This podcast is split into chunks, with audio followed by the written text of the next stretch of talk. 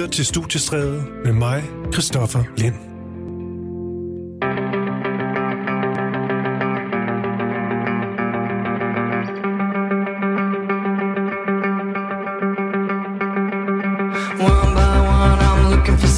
Something never gets me out of feeling so bloody hollow. One by one, I'm looking for someone. Someone never gets me out of leaving my sorrow. No one. Seems like you are riding on the road that only leads to nowhere. Nowhere, someplace I feel at home, alive but alone. Don't you know?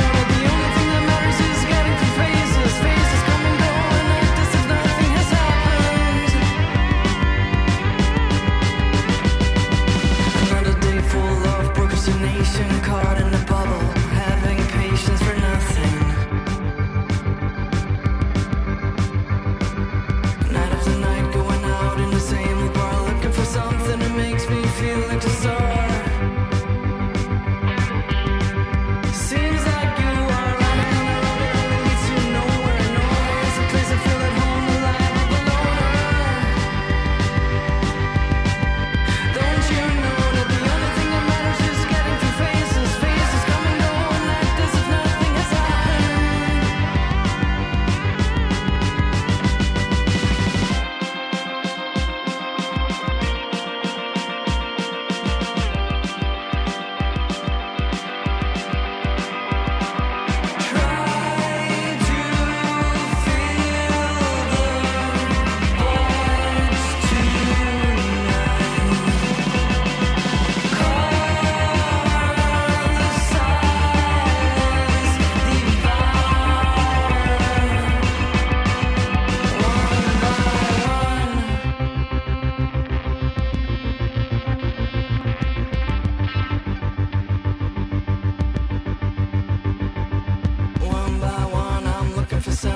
Something gets me closer to the end of the road. Am I getting closer to the end of the road? Nothing gets me closer to the end of the road.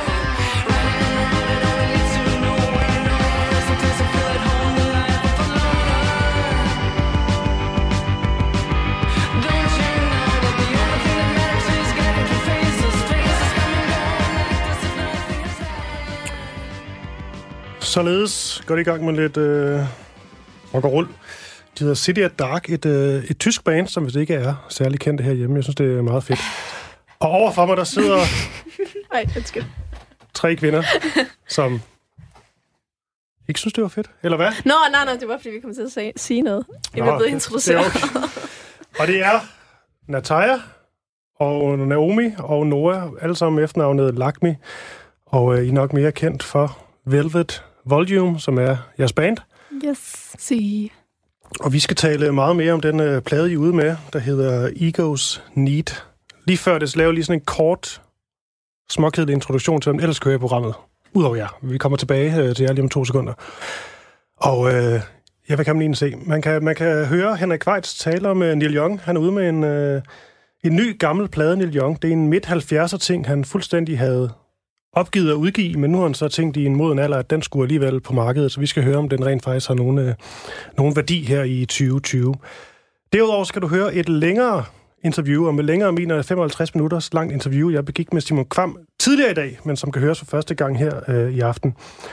Og Simon Kvam, han er lidt droppet Nephew, og derimod så laver han noget, der hedder Huk-Urm. Og der er han altså virkelig startet forfra. Han har før beskrevet Nephew som sådan en supertanker. Når han så spiller solo, så er det en form for jolle, han er ude i.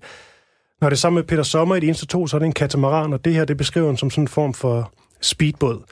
Men selv for Simon Kvam, der har det altså været lidt vildt, det her med at skulle starte nærmest forfra fra scratch. Og det kan du høre på det her lille klip, hvor han beskriver, hvordan det var at tage på sådan en såkaldt diskoteksturné, hvilket han gjorde lige før corona ramte. Det er altså her Simon Kvam fra Nephew, du kan høre lige her. Vi nåede at være rundt og have gang i sådan en træningsturné, kunne man sige, på diskoteker. Altså en klassisk diskotur. Altså det var for at komme rundt og få nogle bogstaveligt talt kilometer i benene, ikke? Simon Kvam på diskotek. Job. Nemlig, ja. Ja, klokken fucking altså 03 i Esbjerg, og altså det, at vi ikke var sådan ligesom hot shit på den scene. Altså, det er ikke Tessa, det her. Nej. Det er nogen, der er gamle, og som spiller noget mærkelig musik. Og det måtte vi også sande. Det var sådan, det blev taget imod derude af de få mennesker, der var. Vi jo så blandt andet spillet i Helsingør, men altså, hvor der var... Det var et kæmpe rum, og jeg tror, altså, der var faktisk 0. Altså, der var kun folk på arbejde. Altså, der var 0 på gulvet. Ja. Foran os. Bare, så I går på scenen? Vi går på scenen, og vi spiller hele vores lille halvtimes diskotekssæt, ikke? Ja. For de 0, der var. Og så kørte vi videre til Slagelse. Men når du står der, så ikke en lille del af dig og tænker, altså, hvor kunne det også være nemt bare lige at ringe til de andre i Nephew? Jo, og så?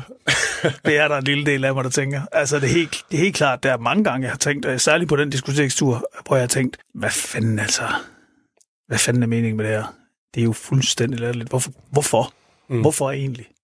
Ja, og hvorfor? Det svarer han vel på sin vis på i et interview, jeg begik med ham, og det er altså i næste time fra 19.05 og frem til kl. 20. Men nu skal det handle om jer i Velvet Voljum. Ja, velkommen igen. Tak. Alle er i studiet. Alt er godt. Mm. Egos Need, jeres nye plade. Først og fremmest, hvordan er den blevet taget imod, føler I? Jamen, blandet vil jeg sige, men det har været vildt spændende, fordi at vi synes virkelig, folk har forstået meningen med pladen, og hvis de ikke har forstået det, så har jeg forstået, hvad de synes ikke var meningen. Giver det mening? Altså, vi kan mærke, at det er mere velovervejet, det folk skriver, og det handler ikke så meget om alt det der baggrundsstøj og hvad der egentlig forstyrrer, men rent faktisk om sangene, og vi synes virkelig, at folk har bidt mærke i nogle ting, som vi selv har brugt enormt meget tid. Nogle tanker, vi selv har gjort, i hvert fald imens vi skrev, og inden vi skrev sangene. I hvert fald meget, det var meget sådan sangskrivningsmæssigt, og den udvikling, vi er gået igennem, det er meget det, de har. De fangede virkelig de ting, vi håbede på, de ville fange, eller i hvert fald lægge mærke til. Men er det også ensbetydende med, at der var nogen, der fangede noget, der måske ikke, hvor de ikke var sådan vildt rosende for et eller andet, eller et eller andet, de synes. Jamen, altså, jeg vil sige, at de fleste anmeldelserne lå rimelig sådan solidt på sådan en 4, du ved, og det er sådan, der er det måske lidt lunken, men altså, det er fint, for jeg synes, de er meget robuste, og alle har ligesom, det er som om, der er mere respekt på en eller anden måde, at det folk ligesom ved, at det giver mening, det de laver, men I har ikke lavet, du ved, den store rockklassiker. Altså, der var en, der beskrev, at du ved, det var et skide godt album, men vi er altså ikke op om, altså, vi har ikke ramt en rockklassiker nu, hvad jeg kan ikke kunne finde ud af, om det var ret fedt, at vi bliver sammenlignet med det, og med alle, der bliver anvendt, også bliver sammenlignet med diverse rockklassikere og så videre. Så det synes vi egentlig var meget spændende. Men ikke bare anmeldelser, også bare folk omkring os har også virkelig synes, at wow, jeg har virkelig taget et skridt en anden vej, og på en fed måde, så... Det er jo dejligt at føle, at man kommer nogle vegne, og man udvikler sig på den måde. Det der med at udvikle sig, er der også bare noget helt... I er jo stadigvæk unge, alle tre. Er der også bare noget med, at I simpelthen bare er blevet bedre til at spille vores instrumenter? Jeg tror, det kommer meget naturligt, men det er lidt noget med vores proces inden som band, og, altså som band og som kunstner, har det ikke været sådan, nu skal vi... øve os på at blive gode med vores altså, specifikke instrument. Det har været meget sammen med udvikling, og så har det været performancemæssigt vis, og så har lært noget, når vi har været ude at spille, og i studie har vi jo også lært i forhold til teknikker og sådan noget, men vi har ikke sådan... Og selvfølgelig jo, der fra man er 16 til man er 23, er måske også meget. Noget, der sker rigtig, rigtig meget. Men omvendt, så har vi det også sådan, at fra når vi er 23 til vi er 30, så håber vi da også, der er sket lige så meget, fordi det er jo udviklingen, så der er det vigtigste. Altså, der vil ikke være en fucking mening, hvis der ikke var en udvikling og en lyst, altså både personligt før, så især med det her album her, har den personlige udvikling virkelig været i fokus. Altså, det har virkelig været en hyldest til os tre. Altså, det er noget, vi har gjort sammen endnu mere end nogensinde før, hvis det giver mening. Men er så også ude i, at I, altså, man kan sige, det her store rockmesterværk, som man selvfølgelig gerne vil lave. Altså, sådan noget, I bliver så endnu mere ambitiøs nu, og begynder at stile efter, at nu skal... Ja, det har vi altid været. Det kan man jo ikke lade være med. Så jeg går med. Nu, altså, vi er jo allerede i gang med 3. album, hvis man må sige det. Så, du ved, igen, vi lærer jo ting også af anmeldelser, når man kan se, at de har en positiv vibe omkring det næste, der kommer til at ske med os, og det har vi os selv, og når vi er i studiet, vil vi jo gerne prøve nogle nye ting af, og så det sker jo bare naturligt. Men det er jo ikke fordi, at vi altså jo, vi tager det personligt, men så personligt tager vi det heller ikke, fordi den udvikling, der kommer til at ske, kommer jo til at ske uafhængigt af diverse anmelders meninger. ja. Tror vi. Ja, selvfølgelig gør det det. Det er det. Og vi skal, jeg skal spille et nummer lige om et øjeblik. Lige før det skal lige høre jeres sådan... Jeg synes, det er altid spændende at høre, hvordan folk rent faktisk... Sådan en som mig, der ikke skriver sange, der er det jo ret sjovt, det man overhovedet kan sætte sig ned og så finde på en melodi og en tekst. Og sådan, fordi det kommer ud af ingenting jo. Man starter jo med ingenting. Hvordan der skriver I sange? Er der sådan en fast formel, eller er det lige når det kommer til en af? Altså det synes jeg, vi har prøvet lidt forskelligt, men altså den klassiske er jo, at en lige finder på en idé, om det er et riff, eller en sangmelodi, eller en tekst, og så sætter man sig sammen.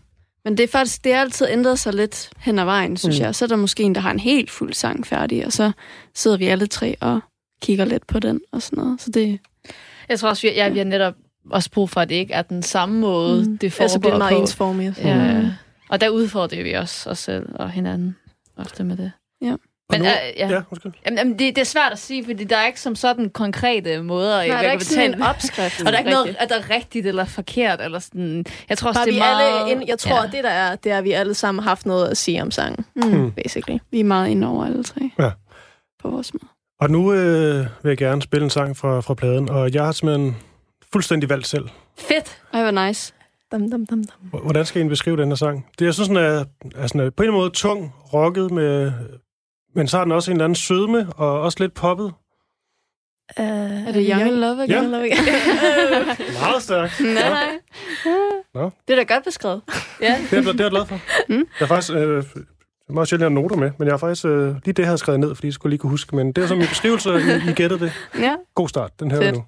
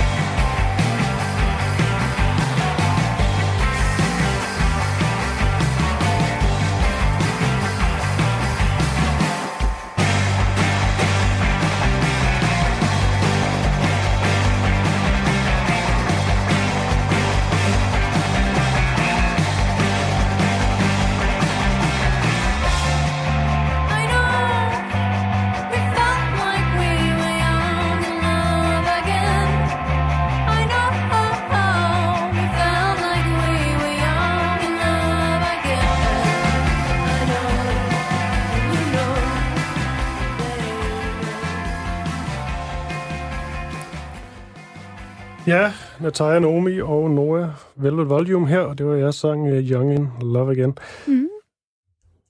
Fed sang. Lang sang. Lang sang. Vores længste sang, tror jeg. Men det er fedt, ikke? Nej, men mindre Lonely Rider Uncut, er den længere? Nej, det er den ikke. Jeg tror, jeg det kan ikke huske. Lang sang, yes. Det kan man jo lide, at der ikke skal skæres efter sådan en... vi skal lave et radio. Nej, det har vi virkelig, virkelig brug for, ja. Men er det noget, jeg tænkte over før, det der med, at der er jo virkelig sådan noget, hvis man gerne vil spilles og komme i rotationen i radioen, så er det bare godt, den varer mellem, er det... Det bliver man jo nødt til, og så kan man jo...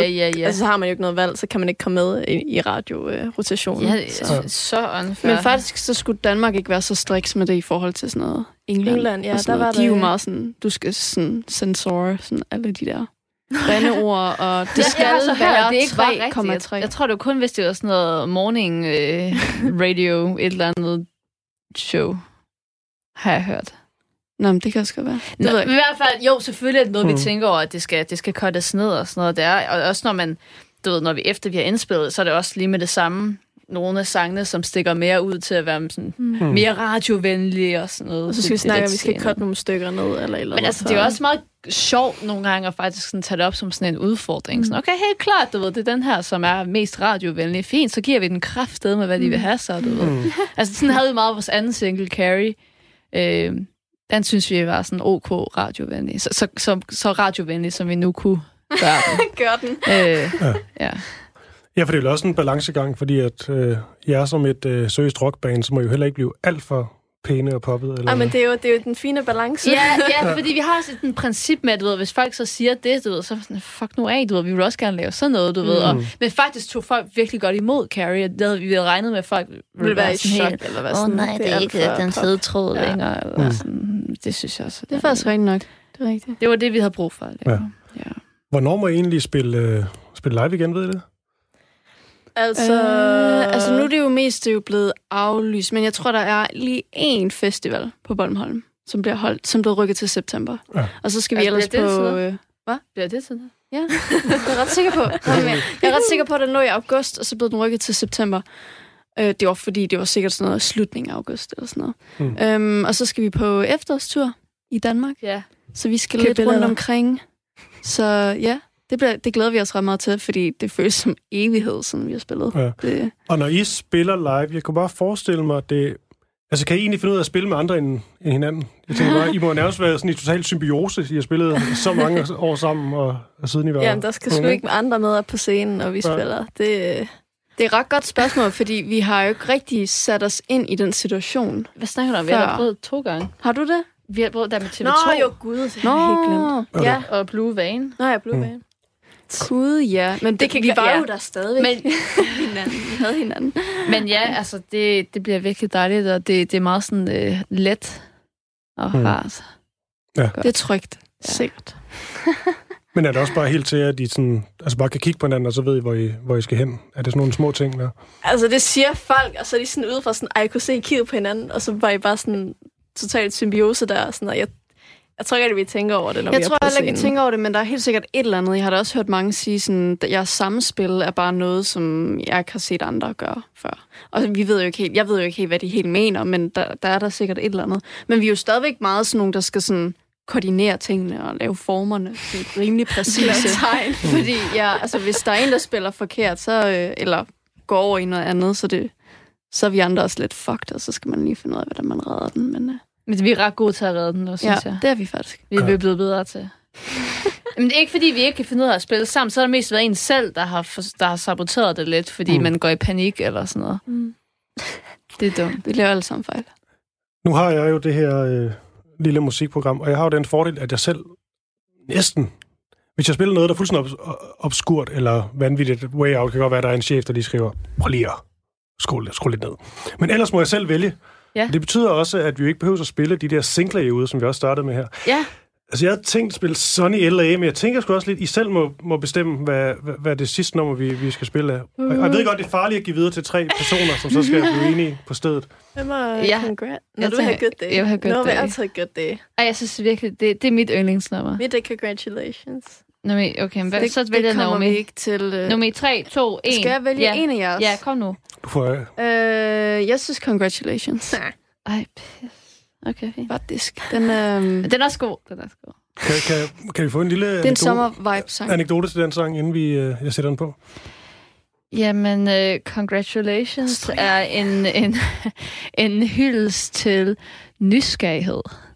Det er sådan, jeg vil beskrive den sang. Fedt. Jamen, så lad os... godt og kort.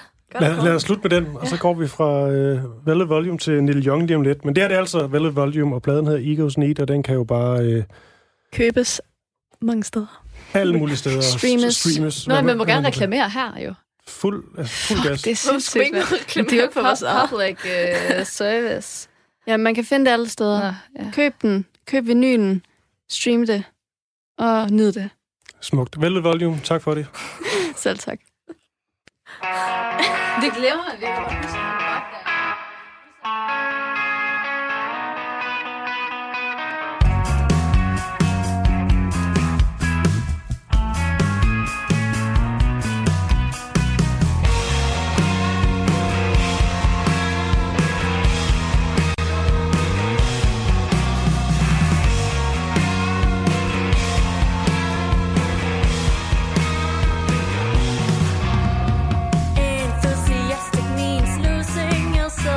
It's yours, your cause, your sanity belongs to your dedication of none.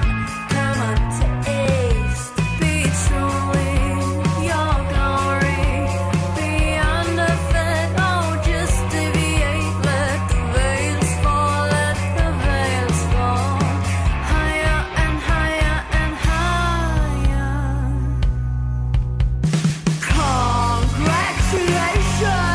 I salute you. Congratulations, I salute you. Congratulations.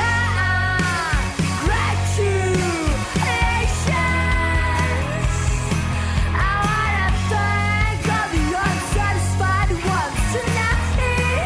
wanna thank all the unsatisfied ones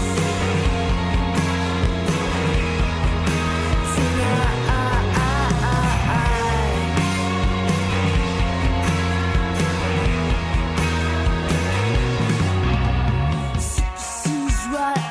soon as wanna preach, grind time loops. Rewards and eager to see the world of happenings and actions, raise questions, mutually higher glory, beyond the fate, oh, just deviate, let the veils fall, let the veils fall, higher and higher and higher. Congratulations, my love. Congratulations, I salute you. Congratulations, I salute you. Congratulations, I wanna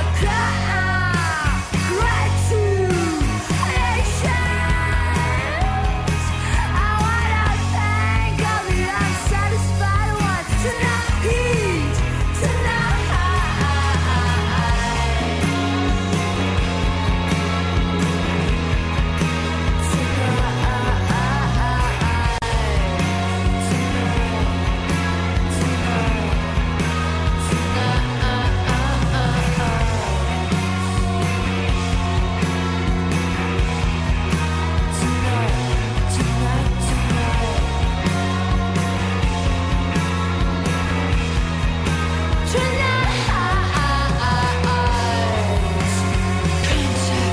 With me, I know. With me, I know. One, two, one, two, one, two. Ja, Velvet Voljum her, og nu har der været udskiftning i studiet. De tre kvinder af flatstudiet ind er kommet. Henrik Vejts, velkommen til Henrik. Tak skal du have. Du er musikjournalist. Du har også blandt meget andet en podcast, jeg godt kan lide på Heartbeats, der hedder Rockhistorie med Klaus Løngaard. Ja. Hvor I... er det noget med, I har rundet 100? Vi har lavet 121, tror jeg det er nu. Nå, for så det er alligevel blevet sådan noget af 2 timer. Ja, det er imponerende. Henrik, vi skal ind på en mand, som du godt kan lide. Ja. Han hedder Neil Young. Og det er jo sjovt, fordi vi skal jo tale om altså et nyt album, men det er jo et gammelt album. Ja. Det hedder Homegrown. Før vi kan komme ind på, hvorvidt albumet er godt eller ej, og hvad der var i den her periode i 70'erne, kan du ikke lige prøve at fortælle lidt om, hvorfor er det, at vi først får det her album i 2020? Det gør vi, fordi han i sin tid, det var jo ligesom sat til at release, og der var lavet cover og færdig trackliste og det hele, men han fortrød simpelthen i sidste øjeblik, fordi han synes det var for personligt. Mm. Mange af sangene handler om hans pågående, eller daværende skilsmisse fra skuespillerinden Carrie Snodgress, som han fik sin første barn med, et multihandicappet barn. Og pladen er også stadigvæk dedikeret til hende. Men han synes simpelthen, det var for tæt på en eller anden måde. Det er i hvert fald det forklaring, han selv er kommet med. Mm. Og så udsendte han så i stedet Tonight the Night, som jo er et åbent sår, så det giver måske ikke så meget mening, rent logisk. Ja. Fordi det er jo noget med denne her tid, Neil Young. Man kan sige, at han i 72, hvor Harvest udkommer, der får han jo det her altså gigantiske kommercielle gennembrud. Ikke han ikke var et navn før det, men der er det virkelig, der... Jamen, der bliver han allemands eje, og det præcis. Passede ham rigtig, rigtig dårligt, så han laver nogle meget skæve, depressive, indadvendte plader i kølvandet på den, altså nærmest bevidst for at skubbe publikum fra sig. Ja, fordi vi skal nærmest se på, hvad der sker, for ud af han er meget, meget produktiv der i midten af 70'erne, så er det jo også en Neil Young, som jo nærmest konkret altså flygter væk og skriver sange om den her, altså presser han ikke kan holde ud længere, også bare presset på sine skuldre og alt muligt, og han går jo nærmest sådan i en form for isolation, og det kommer også på den plade, der hedder On the Beach.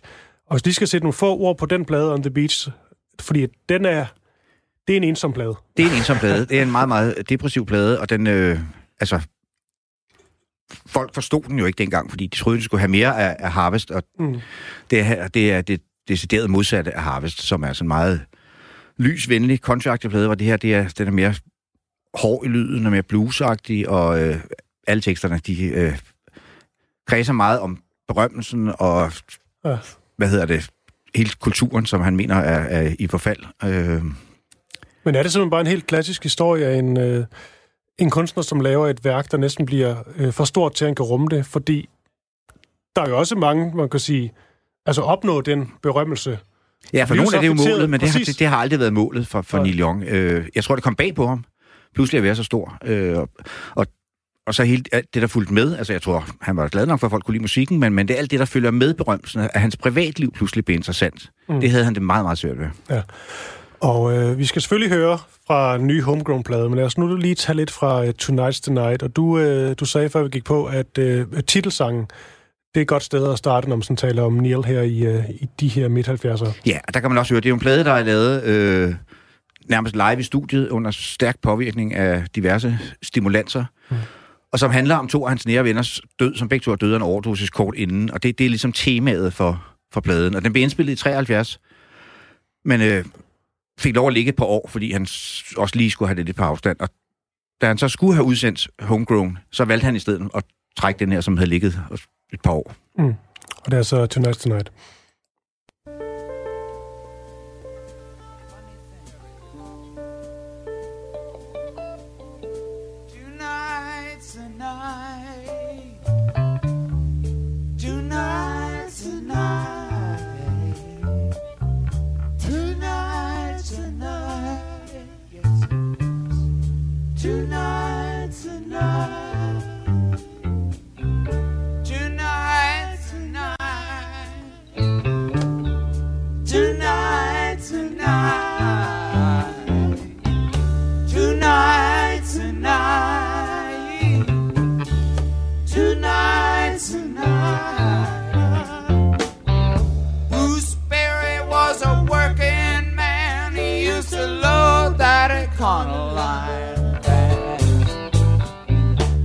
A sparkle was in his eye, but his life was in his hand.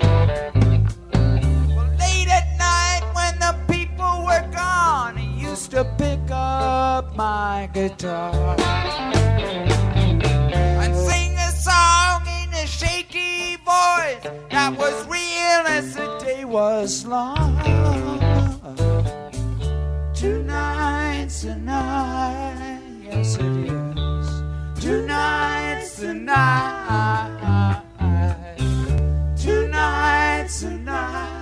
yes it is.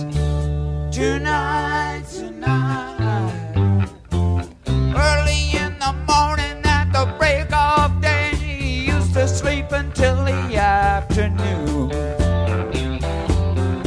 If you never heard him sing, I guess you won't too soon. 'Cause people, let me tell you, it sent a chill up and down my spine.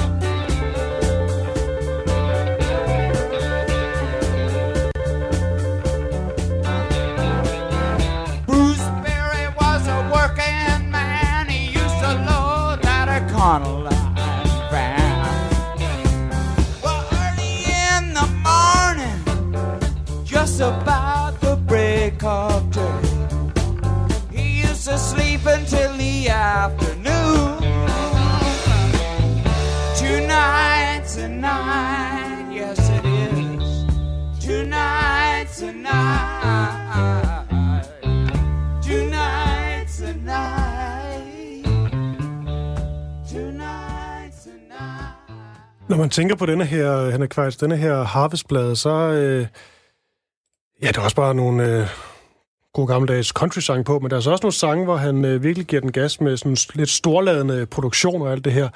Det virker til, når man hører Tonight the Night og On the Beach og sådan noget, at han vender sig mod et eller andet meget mere simpelt, meget råt udtryk. Det er meget mere primalt, og det er jo bestemt ikke skønhedssøgende, kan vi jo roligt sige. Bøfferne får lov at være med, han synger falsk og alt sådan noget, og det er han ligeglad. Det handler om at fange følelsen, essensen af det, han gerne vil kommunikere ud. Og det gælder også pladen Homegrown, som jo også er masser af skæve takter på, og, og sådan noget. Det er slet ikke det, det handler om for ham. For en Neil Young-fan som dig, hvordan er det så lige pludselig at få sådan et nyt, gammelt Neil Young-album? Er det bedre for dig, end hvis det nu var en helt ny Young? Desværre, ja. Hvad hedder det? Nu er det også sådan et... Det har været sådan et savnomspunden værk, ja. Det her. Så det er fedt endelig at få lov at høre det. Og der er 12 sange på. 7 af dem har aldrig været udført i nogen form. Ikke engang på bootleg. 5 af dem finder sig plads senere i værket i andre former. Men jeg har det altså... Neil Young, han havde jo... Altså fra han debuterer i 67, tror jeg det er, med Buffalo Springfield, og frem til, hvad hedder det, Rust Never Sleeps fra 79, der træder han jo stort set ikke en fod forkert. Siden bliver det mere shaky, som er også hans gølenavn, og hvis jeg skal være helt ærlig, så har han jo ikke lavet en ubetinget vellykket plade siden Slipshus Enlis, og det er altså fra 1987.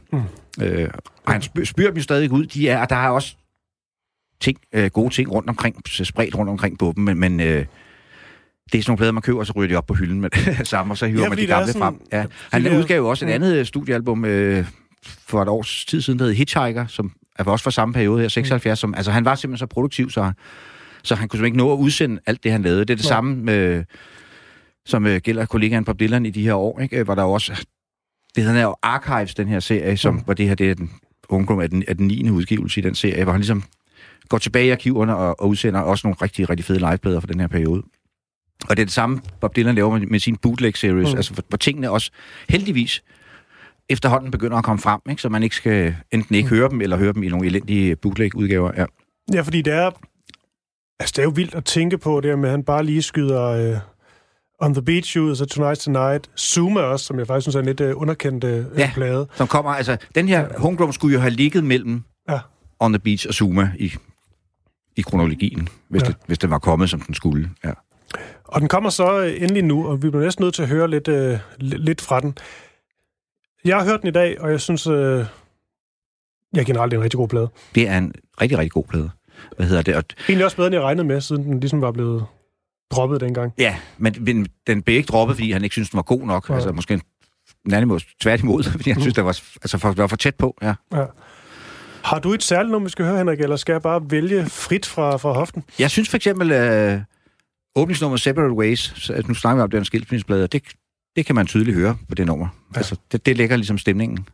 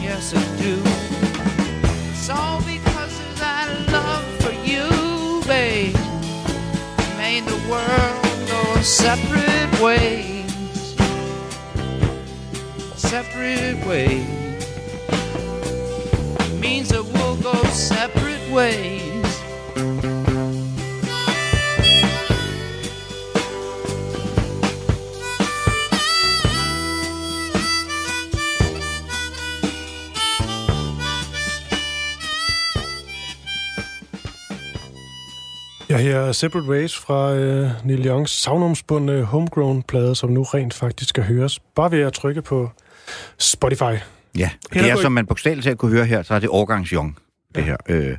Og han har jo selv omtalt pladen som The Missing Link Between Harvest og Comes a Time, som kommer lidt senere, som også er sådan en countryplade. Det kunne man jo også høre her, Ben Keiths stilguitar og sådan noget, fylder meget i lydbilledet. Ja. Og så har den også, og det er også det, der gør den sådan, altså det er også en charmerende plade, fordi den har også titelnummeret, og der er også et andet nummer, der hedder We Don't Smoke It No More, som bare er sådan nogle fjollede tjalsange, men det som andre måske ville have skåret væk eller et eller andet, men det er en del af charmen på en eller anden måde.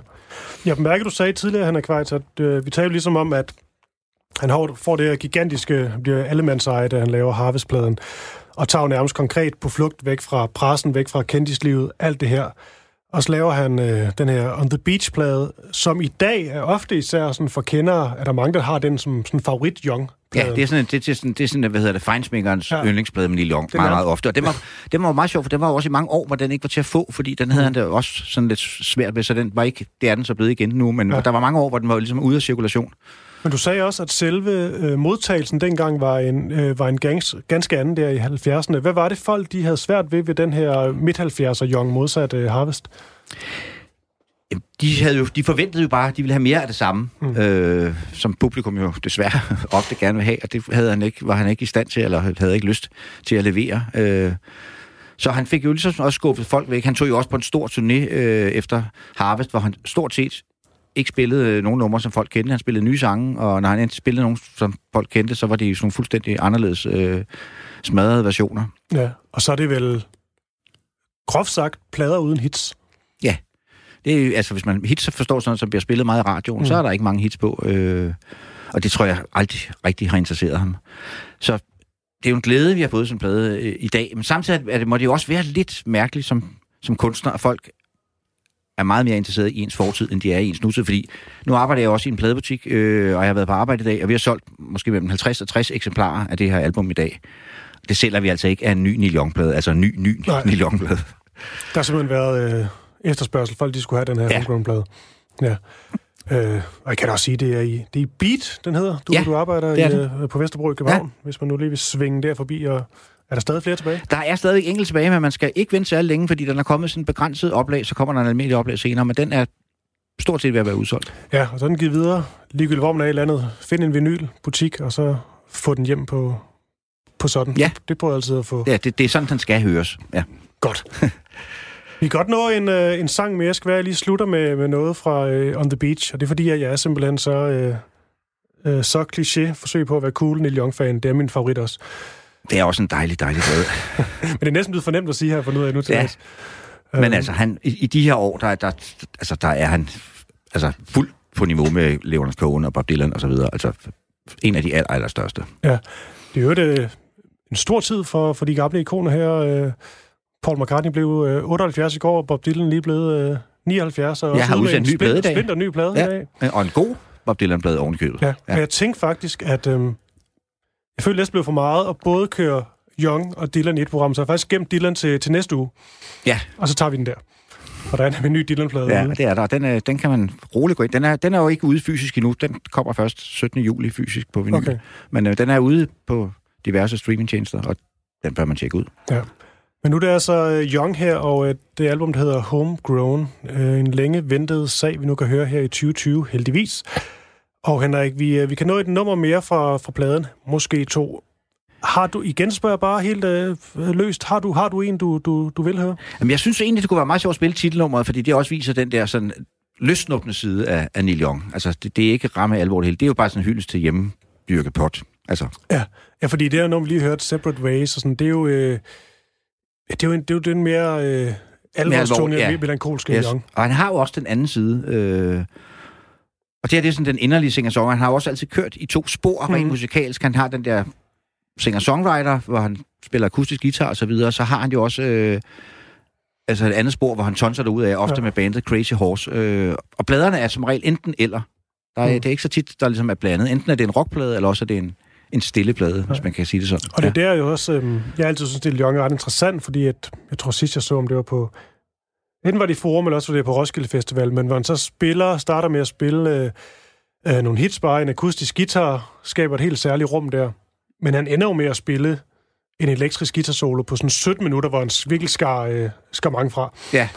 Og det gør han jo. Altså, han høvler jo simpelthen derudad, når han først kommer i gang. Og han er jo ikke til at stoppe. Han spiller også nogle enormt lange koncerter.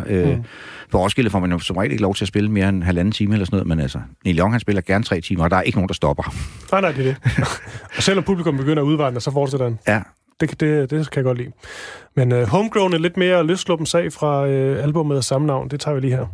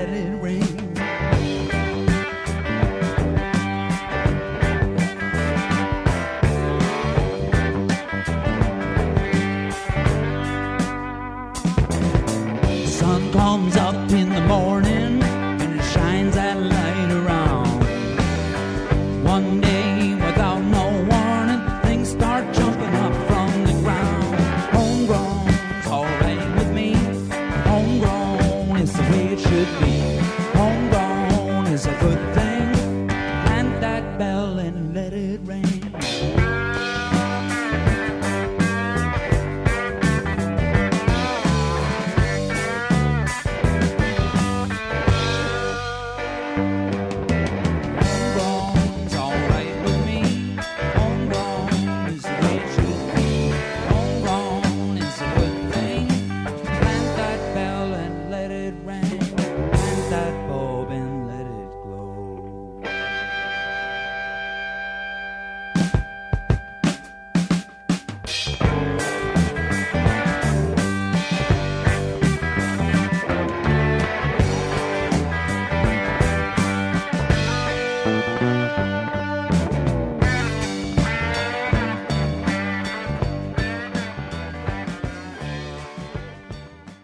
Henrik Vejts, hvis man ikke sådan er den store Neil Young-fan eller kender, og så hører sådan et nummer som det her, eller så mange andre, og sådan synes noget af det er spillet sådan lidt, altså meget casual, lidt jappet, er det så rigtigt? Det kan man roligt sige, det er indspillet live i studiet, og som sagt, han går ikke så meget op i bøfferne og så videre, og man kan også høre det her nummer, det starter jo ligesom med, at bandet ligesom skal føle hinanden på tæerne, ikke? Og nå, hvad går den i nu, og så videre. Men det handler mere om følelsen i sangen. Det er meget vigtigere, end at der lige er nogle trommer, der løber her, eller et eller andet, ikke? Altså, det er jo samme Bob Dylan, som også arbejder sammen. Han hader at tage noget om. Ja. Altså, hvis den lød sgu meget godt. Men der var altså lige trommeslag, der var lidt forkert. Nej, I like it. Og så er det jo sådan, ja. Fedt. Og det er i hvert fald noget, du har lært at acceptere i dit musikliv? Det hører ligesom med til, altså, der er nogle andre kunstnere, hvor jeg holder også meget Pink Floyd, som er over i den decideret modsatte boldgade, men det kommer an på, hvad man går efter, og jeg synes, der er noget, og især på den her plade, og på mange Neil Youngs plader fra den periode, er der sådan noget, for at bruge sådan en kliché, sådan noget hudløst over det, og en del af det er også det der med, at det er hele tiden lige ved at falde fra hinanden, men det gør det så ikke alligevel. Altså, de formår hele tiden at samle den op, men der er noget ved den der form for musik, også hvis man hører sådan en som Syd Barrett, eller sådan noget, hvor det hele tiden, at det er lige ved at tippe over og vælte, men alligevel så bliver det på sporet, og det er også meget, ofte meget godt i tråd med det, sangene handler om, altså det er folk, der er ved at gå i opløsning. Og her til sidst, Homegrown er altså ude nu, og det er en længe ventet plade. Bare lige for at slå det på plads en gang for alle, Henrik Vejts. Har den været ventetiden værd? Den har været de 45 år værd, det vil jeg sige. Perfekt. I hvert fald, hvis man er Neil Young-fan. Jeg vil nok sige, hvis man, altså, det skal nok ikke være den første Neil Young-plade, man går ud og køber, men hvis man er, til manden, eller kan lide Neil Young, så er den en uomgængelig del af værket, vil jeg sige. Fedt. Og med det vil jeg bare sige mange tak til dig, musikjournalist Henrik Vejts. Det var fornøjelse. Tak skal du have. Og så slutter vi lige af med at høre lidt fra det nummer, der hedder Motion Pictures fra pladen On the Beach, næsten fra helt samme periode.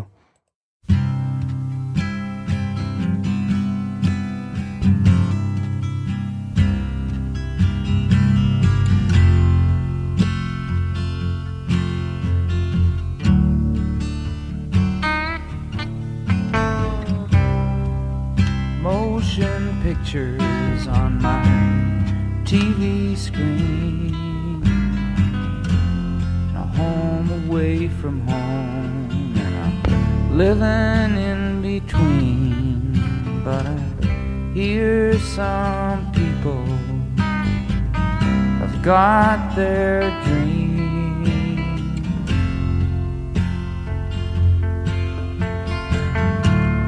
I got mine.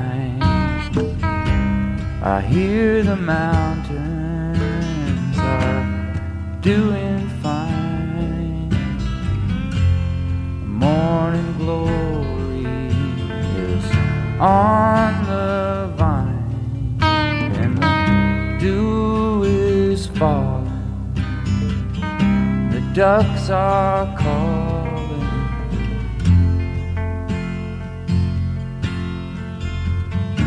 Yes, I've got mine. While all those people, they think they got it made. But I wouldn't buy, sell, borrow, or trade anything I have to be like one of them. I'd rather start all over again.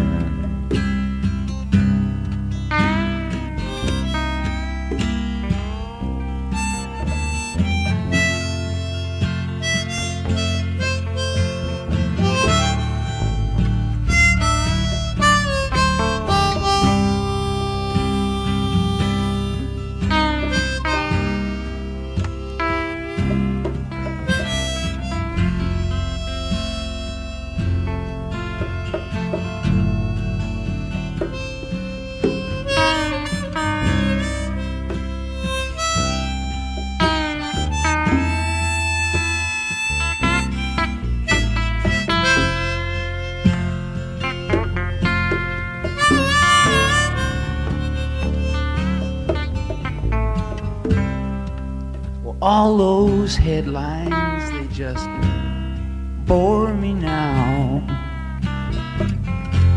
I'm deep inside myself, but I'll get out somehow, and I'll stand before